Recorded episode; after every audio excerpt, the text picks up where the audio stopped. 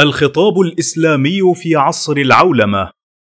تداول المجلس موضوع الخطاب الإسلامي في عصر العولمة وبعد استعراضه للبحوث والدراسات وتداول المناقشات حوله خلص إلى أن خطابنا الإسلامي في عصر العولمة بحاجة ملحة إلى تغيير وتطوير، وهذا لا يعني تغيير الثوابت والأهداف الإسلامية، بل تغيير أساليب الدعوة وطرائق البيان وفنون التعليم، وذلك لأننا تعودنا الحديث إلى أنفسنا وأن غيرنا لا يسمع صوتنا، أما الآن فما يقال في مكان يصل إلى أطراف العالم كله في نفس اللحظة؟ لأن العالم صار بمنزلة قرية صغيرة. وما يقال للمسلمين من أحكام فقهية غير ما يقال لغير المسلمين من البدء بالعقيدة الإسلامية ثم التدرج معه. وما يقال للمسلم الجديد غير ما يقال للمسلم العريق كما أن الحوار أو الخطاب يختلف باختلاف المدرسة التي ينتمي إليها الداعية ويعبر عنها. والأولى أن يجمع الخطاب بين روحانية المتصوف وتمسك الأثري وعقلانية المتكلم وعلمية الفقيه يأخذ من كل صنف خير ما عنده وإننا بحاجة إلى مراعاة الانتقال من الشكل الغوغائي والمظهر إلى الحقيقة والجوهر ومن الكلام والجدل إلى العطاء والعمل ومن العاطفية إلى العقلانية العلمية ومن الفروع والذيول إلى الرؤوس والأصول ومن التعسير والتنفير إلى التيسير والتبشير ومن الجمود والتقليد إلى الاجتهاد والتجديد. ومن التعصب والانغلاق إلى التسامح والانطلاق ومن الغلو والانحلال إلى الوسطية والاعتدال ومن العنف والنقمة إلى الرفق والرحمة ومن الاختلاف والتشرذم إلى الائتلاف والتضامن. أما عن منهجية الخطاب الديني كما رسمه القرآن الكريم فإنه يتضح من النقاط التالية. اولا وجوب الدعوة على كل مسلم. للأدلة الشرعية على هذا الوجوب كل حسب استطاعته. ثانيا ربانية الدعوة. فهي دعوة إلى الله عز وجل لا إلى قوم أو عصبية أو لغة. ويلزم أن يتحرر الناس من ربوبية بعضهم لبعض وأن يكونوا جميعا عبادا لله وحده. ثالثا دعوة المسلمين بالحكمة والموعظة الحسنة. والحكمة تعني ما يلي. استيعاب الأدلة العلمية المقنعة والبراهين العقلية الساطعة. أن نكلم الناس بلسانهم ليس بلغتهم فقط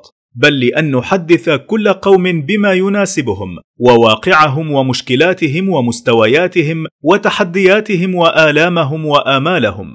الرفق بتبني منهج التيسير في الفتوى والتبشير في الدعوة. ترتيب الأصول والأولويات ثم ندعو إلى الفروع بعدها. التدرج من العقائد والأخلاق إلى الفروع والأطراف.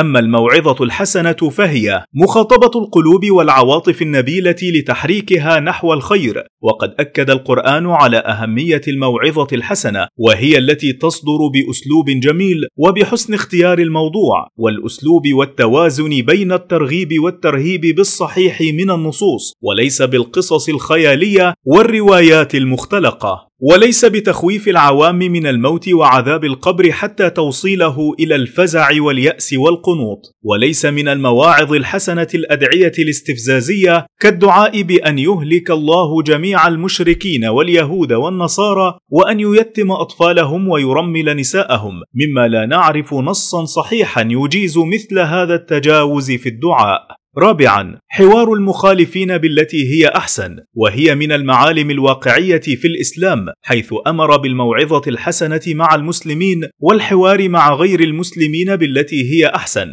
أي الأفضل والأرقى والأسمى والأرق.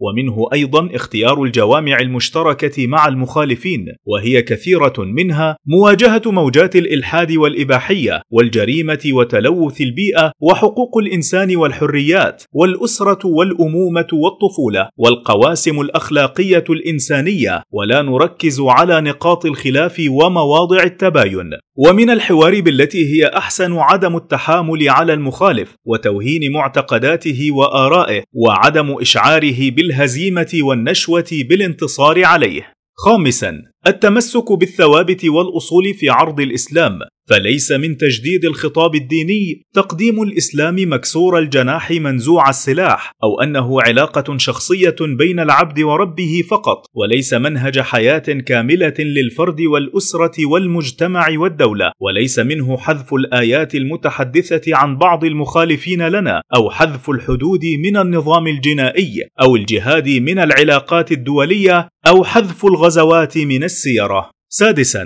تغيير بعض المسميات بما لا يغير الجوهر. ومنه الحديث عند اللقاء بأنهم غير المسلمين فهذا لا يغير من الحقيقة شيئا خاصة وأن القرآن لم يتحدث عن أهل الكتاب إلا بأرقى الأساليب ولم يخاطب غير المسلمين بالكفار إلا في آيتين لظروف خاصة تتعلق في خلط العقائد والاشتراك في عبادة الله يوما وإلههم في يوم آخر. وقد عدل سيدنا عمر تسمية الجزية على نصارى تغلب فسماها زكاة أو صدقة وضاعفه ضعفها عليهم والعبرة بالمقاصد والمعاني وليس بالألفاظ والمباني. ومنه أيضا استعمال لفظ مواطنون بدلا من أهل الذمة والتعبير عن العلاقات الإنسانية بالأخوة. فإن جميع الأنبياء خاطبوا قومهم بلغة الأخوة ووقف النبي صلى الله عليه وسلم لجنازة يهودي وقال أليست نفسا؟ ولا يوجد أي حرج شرعي في التعامل مع غير المسلمين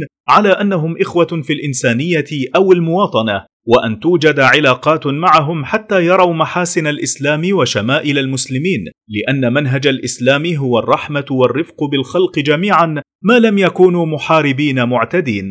أما عن خصائص الخطاب الإسلامي في عصر العولمة فينبغي أن يراعى مكان المخاطبين وزمانهم وظروفهم ولسان قومهم حتى يكونوا بلاغا مبينا كما نص القرآن مرارا ويراعى طبيعة التقارب الذي جعل العالم كله قرية واحدة مما يلزم تحري اختيار العبارات والموضوعات هذا مع جمع الخصائص التالية. يؤمن بالوحي ولا يغيب العقل. يحرص على المعاصرة ويتمسك بالأصالة. يدعو إلى الروحانية ولا يهمل المادية. يدعو إلى الجد والاستقامة ولا ينسى اللهو والترويح. يتبنى العالمية ولا يغفل المحلية. يستشرف المستقبل ولا يتنكر للماضي. يتبنى التيسير في الفتوى والتبشير في الدعوة. ينصف المرأة ولا يجور على الرجل. ينكر الإرهاب الممنوع ويؤيد الجهاد المشروع. يصون حقوق الأقلية ولا يحيف على الأكثرية.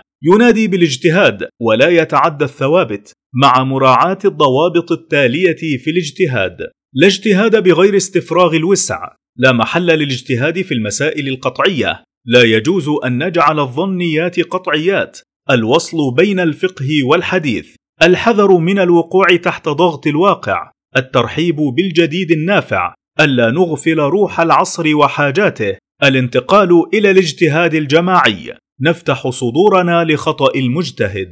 والخلاصة هي أننا يجب أن نغير أسلوب الخطاب الإسلامي في عصر العولمة بما يقرب الشاردين والمخالفين إلى منهج الإسلام وثوابته العقدية والأخلاقية والتشريعية ونزيل الشبهات العديدة التي أدى الخطاب المستفز إلى تحامل الآخرين علينا ونوصل الإسلام الحنيف إلى أهل الأرض جميعا.